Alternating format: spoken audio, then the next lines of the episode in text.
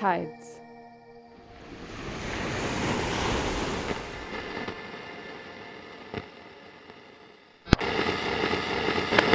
It seems to be working. Hi there. Hello? Hello, sh- mm, shit. I might have to wait. The, the orbiter comes back around in, oh, damn, a while. I'm not sure if you're getting through since you're probably passing on the other side of the globe right now, so I'll just keep talking into this channel. Shit. I, I have the beacon. I can. No, shit. I can't stay here. I'll. I'll start walking. Okay. All right. This is Dr. Winifred Eurus. Uh, wait, you you already know that. Uh, but if this is found by someone else someday, I Sh- should I be saying something like personal log entry one, or or something? I I'm hoping this doesn't last long enough for it to be a full on diary. Mostly, I just want to keep talking, and you guys will hear me, and everything will be fine. I came to this world as all xenobiologists do in search of the vague existential concept of extraterrestrial life. Instead, I was deposited, birthed from the sea like our ancestors, wet and freshly formed on the stark shores of reality. Instead of benevolent mermaid like aliens reaching down to help me, I quite literally hit my head on a stromatolite. It's a stark reminder that life is less of a romantic ideal and more something very similar to a rock. Oh, is that is that a bird? Ah, I, I missed it. Oh well. Um, the uh, tidal wave brought me here and deposited me like so much refuse on a silty mudflat. Like the ancient Nile brought renewal to the Egyptian riverbanks, it washes over and feeds this entire wide plain, what you might call an intertidal zone. I'd probably call it a whole lot of nothing. I don't feel much different right now from the various fish carcasses and um, squishy flotsam lying around.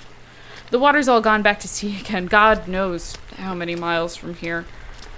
My vehicle and equipment were probably dragged back out to the open ocean.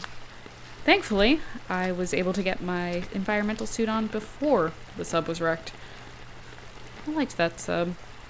It's all in pieces now, I assume. Sorry you never got to take a dip in it, Stevens, uh, but you probably would have liked it. I've made the somewhat foolhardy choice to open the valve in my suit to let in outside air. This is only because I'm able to confirm our previous readings and it's relatively breathable. I need to conserve my oxygen, though. I, I may need it later. I, I can breathe fine for now, though. It doesn't smell good, though, even through the filters. Did did I mention those fish carcasses? the first planet with significant amounts of multicellular life, and here I am, lucky enough to be here and complaining about how it smells. But yeah, I would estimate my position is quite a ways away from my anchor point, which complicates things. Uh, first, the sub was pushed significantly westward and wrecked. Then, the backflow of the water dragged me and a lot of the debris back eastward. So, I I have no idea where I am right now if you come looking. I I know I'm on the continental shelf though at the very least. In front of me, I can see a few rocky, barren mountains. Uh, I'll see if I can make higher ground by the time the wave comes back. It it always comes back. I'm I'm not gonna try and set up the beacon on a tidal flat. The best case scenario, you'd pick up the signal right away and be able to spot me in the first flyby over the hemisphere in uh, 40 hours or so. Uh, attempting a rescue would take even more time. With the magnetic storms we encountered before and me being in an unknown location, I think it might take a few tries. And I only have less than three days, about 68 hours in which to do so. So, better get to a more stable spot first, I think. I should have gone for deeper water, but then the anchor cable wouldn't have been long enough, and I, I know, I know. Uh, Still, the calculations for the forces involved must have been off. You hear that, Melissa? I think we underestimated the effect of the other satellites in the giant system on reinforcing the tidal forces. But hey, that's not my area. I'm the creepy crawlies guy, so maybe I'll focus on that for now. So, did I take a closer look at those dead fish? You bet your ass I did. The ones that I caught in the submersible to bring back are probably dead, but I like to imagine that they escaped the wreck back to their natural environment. These ones are almost all dead. They're a similar variety to the video logs I sent back, though less colorful now. They're in various stages of decomposition. No skeletons, as I predicted. They're shaped like fish, but their shapes seem to be maintained through hydrostatic pressure, like a sea cucumber on Earth. This makes dissection difficult since they leak when they're cut into, and most of them are like deflated tires already mashing together in gelatinous clumps. I gave a few names before, arrogantly, I guess, especially to the colorful ones. Now they all look blue black or blue gray and just very dead. I I say most were dead. I, I did see a few live ones. It's an interesting adaptation to the intertidal zone. The fish can live, it appears, for a little while outside of the water in a sort of dormant state until poked, in which case they twitch in a very alarming fashion. They'll have to wait three days, though, Earth standard, for the next wave. It, maybe they've adapted to these conditions on the low tidal zone and were swept up here by accident. The most lively ones seem to be a little bit more suited to this, the mid tidal zone. I, I've also seen some worms ranging from white to tan and segmented that come up out of the sand and feast on the decaying fish. There's little in the way of flying insects, though, which is a blessing. There are also these coconut sized brownish orbs that are surrounded by a foot or so of transparent gel. They have four black spots, probably eyes, which are arranged tetrahedrally. They constantly swivel their small round bodies inside of the gel cocoon, pointing each of the spots towards the sky in turn. These are tucked away in small crevices in the rock, but not completely out of the sunlight. It's odd how exposed they are. Y- You'd think that they would burrow in further to avoid desiccation. As for sea plants and plant like animals, there is a large amount of blue green seaweed like material, probably algal colonies. None of the forests of tall, flexible seaweed I saw far out in the sea, though uh, some of the broken off fronds lay scattered about. It'll be a while before there's water here again. Uh, oh, uh, speaking of which, I need to keep walking if I want to make higher ground before then and set up a beacon. And, you know, not die.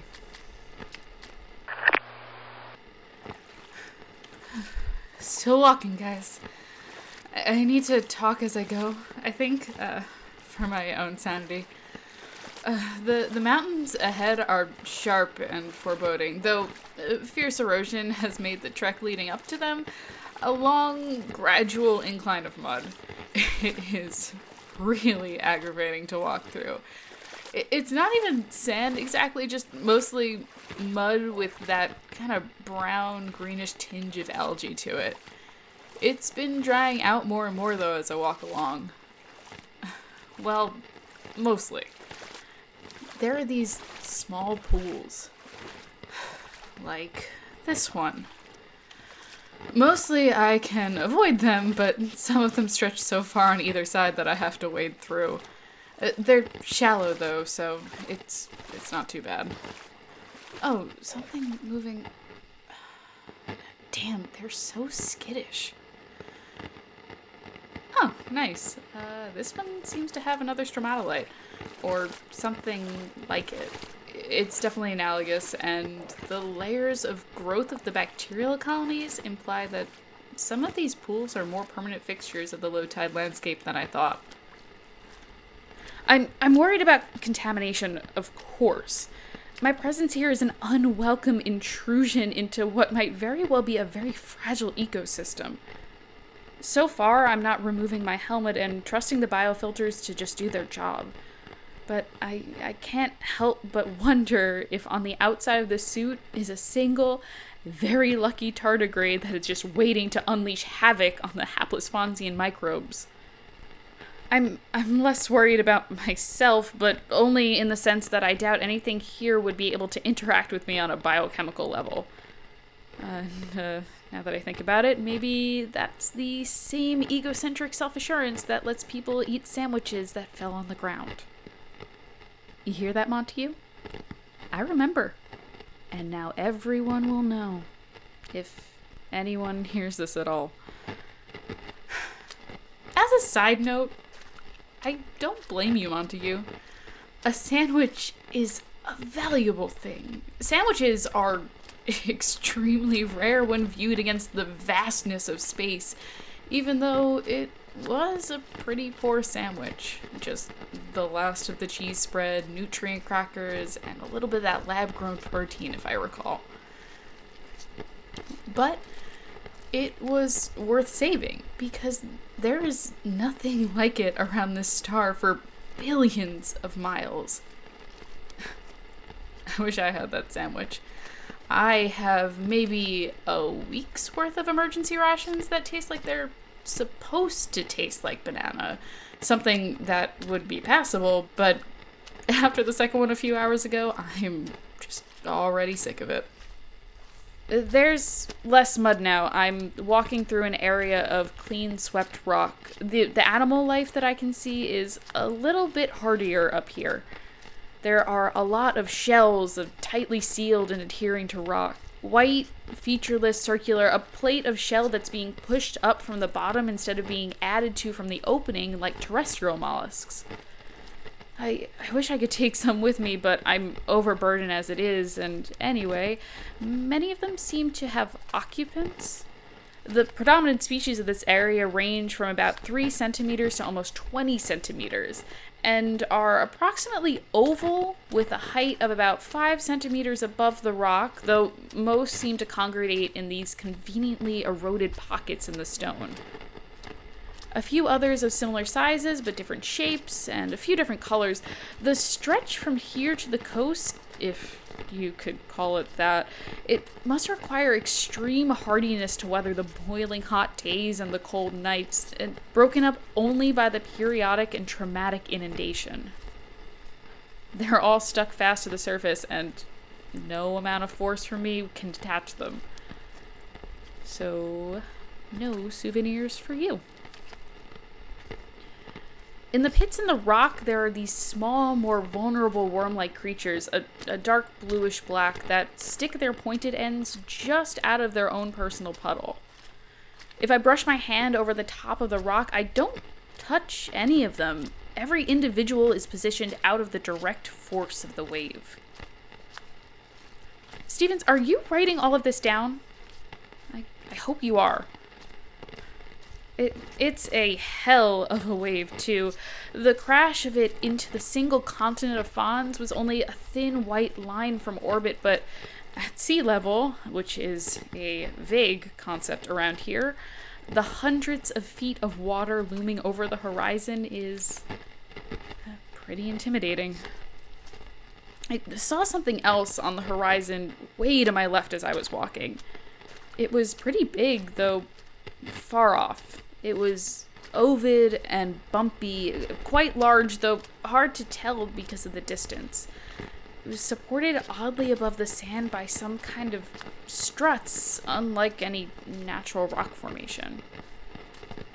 I wish I had binoculars. There was steam or something that rose out of it and dissipated into the air. Huh. Maybe the remains of something big from the ocean depths just tossed up here by the tide. sorry, sorry, I am rambling.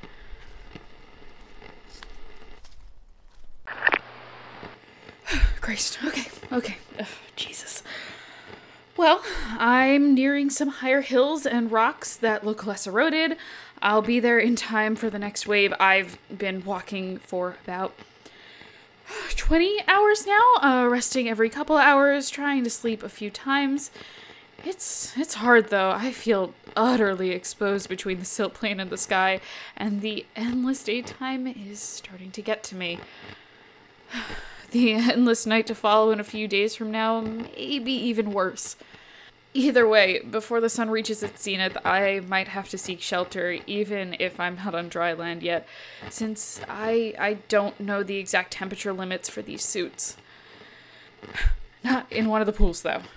Screw that. I think I've been cured of my distractible nature from now on, and I am walking in a straight line towards the highlands as fast as possible. Let me let me tell you what just happened now. I I just found a relatively sheltered and deep pool. In, retrospect, I think it might have been burrowed and maintained against the erosion, but that didn't occur to me at the time. Uh, hoping to see some more life forms, I waded in and bent down close to the water. In it, I saw many of the fish that I had seen earlier from my sub, the shallow water ocean fish that were trapped here in this pool. I was watching them swimming for a while, scales flashing in the omnipresent sunlight. I, I think I almost fell asleep, just mesmerized by the patterns in the pool. The fish positively frolicked about in there, which I interpret as playfulness. It, it was deep enough that the water would not evaporate in the long sunlit days between tides, and it, it offered a quiet refuge. I've described the ocean fish pretty extensively in my previous notes from the sub. They seem to be a species that I saw a lot of in the epipelagic zone, though generally smaller. Uh, caudal fins are very similar to earthfish, but the main body is radially symmetric with five evenly spaced pectoral fins that beat in unison. Uh, seeing them move in the calmer water of the pool, I, I noticed behavioral differences. In the open ocean, they were oriented vertically, about three feet below the surface, preying on floaters. But here, they pointed every which way and moved constantly, always in the middle of the pool. I, I wasn't afraid of them biting off my feet. I, I mean, the suit is pretty well made, right? But their behavior disturbed me. I decided it wasn't playfulness, but most likely confusion. Like they hadn't meant to be caught here. So I, I sat for a moment with my suited legs dangling in the water, just uh, contemplating nothing. And and then I decided to try out the desalination kit that was in the emergency supplies that I had grabbed from the sub when, you know, it started filling with water.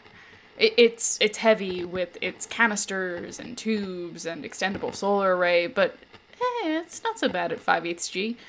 Uh, and listen, given that it's capable of producing distilled water from an ocean on an alien planet, I'd say it's worth it. I I hesitated just a moment before drinking, though by then I was just extremely thirsty. I, I worried that some unknown chemical could somehow survive the heat source and slip past the filter to kill me, but it, it also occurred to me only as I attached the nozzle on the water reclamation system in my suit and took the straw to my lips that this was water no human had ever drank before, on a planet where no human had ever tread this was a significant moment. And and then I drank it because well, shit, I was thirsty. It tasted like filters and sweat and aluminum cans. Just just a hint of urea. Mm, 4 out of 10 would not recommend. Anyway, I I kept seeing movement out of the corner of my eye. Not not the fluid, graceful movements of fish, but jerky like stop motion animation, small quick motions in the sand and pebbles that I just I couldn't quite catch. One small fish darted close to the opposite side and then I saw it. A, a claw poked out, and then a whole section of the side of the pool moved, a four foot wide section. And, and that was when I realized I had made a mistake. They were everywhere, dotting the sides of the pool, perfectly camouflaged or possibly just covered in a layer of sand and silt. I I would use the word crab, but that doesn't it doesn't do them justice. They did have two strong frontal pincers that reminded me immediately of crabs. The the rest it, it happened too quickly to get a good impression. I got a glimpse of a chitinous or almost glassy, maybe maybe silica based covering when that fish strayed too close to the walls, it was immediately seized and brutally dissected with horrifying speed, and other creatures stirred and reached for the drifting pieces, giving away their positions. The sand beneath one of my feet moved, and I kicked without thinking, splashing the water and sending out circular ripples. The creature was surprised, but not thrown off its footing on the rocks. There was an unimaginably tight pressure on my ankle as it grasped at it with one claw and robotically began to pull it towards its sharp, beak like mouth. I, I, fell on one knee and turned around onto my back, half in and half out of the pool. I, I had a good look at the face, but I, I couldn't describe it to you for all the emergency rations on the planet. It was terrifying. A, a mishmash of eyes and other appendages that I can only guess at the purpose of. That's about 14 and a half, by the way. 14 and a half rations left on the planet. My my burps taste like banana. I, I would be worried about how to dispose of my solid waste, but that doesn't matter since I've been backed up for over 24 hours now anyway, anyway, I I'm obviously still alive. I didn't even soil myself. What a missed opportunity. What did happen was very simple. I brought my other foot down on the face of the creature and used the leverage to slowly try to pull away. It was a struggle. The thing was designed to pull in prey much faster and more slippery than me. After what felt like an eternity of shoving back and forth, it let me go and scuttled back to its previous spot. I scrambled out of the pool as fast as I could and retreated a little ways away before stopping to catch my breath. Luckily, the claw was not able to pierce my suit. Who says that Tellus Initiative doesn't take care of us? I, I think my ankle is bruised, but I can't really take it out to get a look at it right now. I'm I'm I'm going to try to sleep a little. I I need to despite all that.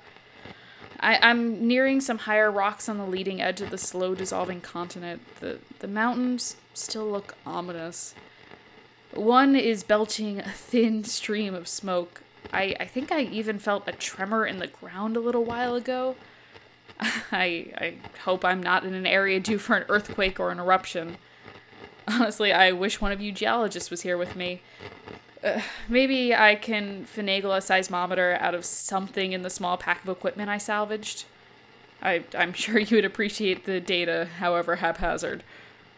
I, I should get there in time. If if not, I guess I could climb into a pool out of the way of the brunt of the force, hope my oxygen lasts, and chance it with the crabs. If I'm in the open when it hits, well, my my body will become part of this ecosystem, just forever tainting it. And this recording won't ever be found by anyone. On the other hand, the tide does have a way of throwing things ashore. If my body is found, I request to be cremated, protecting this and any other ecosystem from any microscopic inhabitants if if you want to waste the fuel to bring it back up to space, spread the ashes in the upper Fonzian magnetosphere where Volturnus's particle winds can destroy them forever. Montague can play a song on his trumpet, maybe an ominous march of some kind. Then uh, shove Stevens out of the airlock too. Like the ancient Egyptians, I have many needs in the afterlife. including research assistants.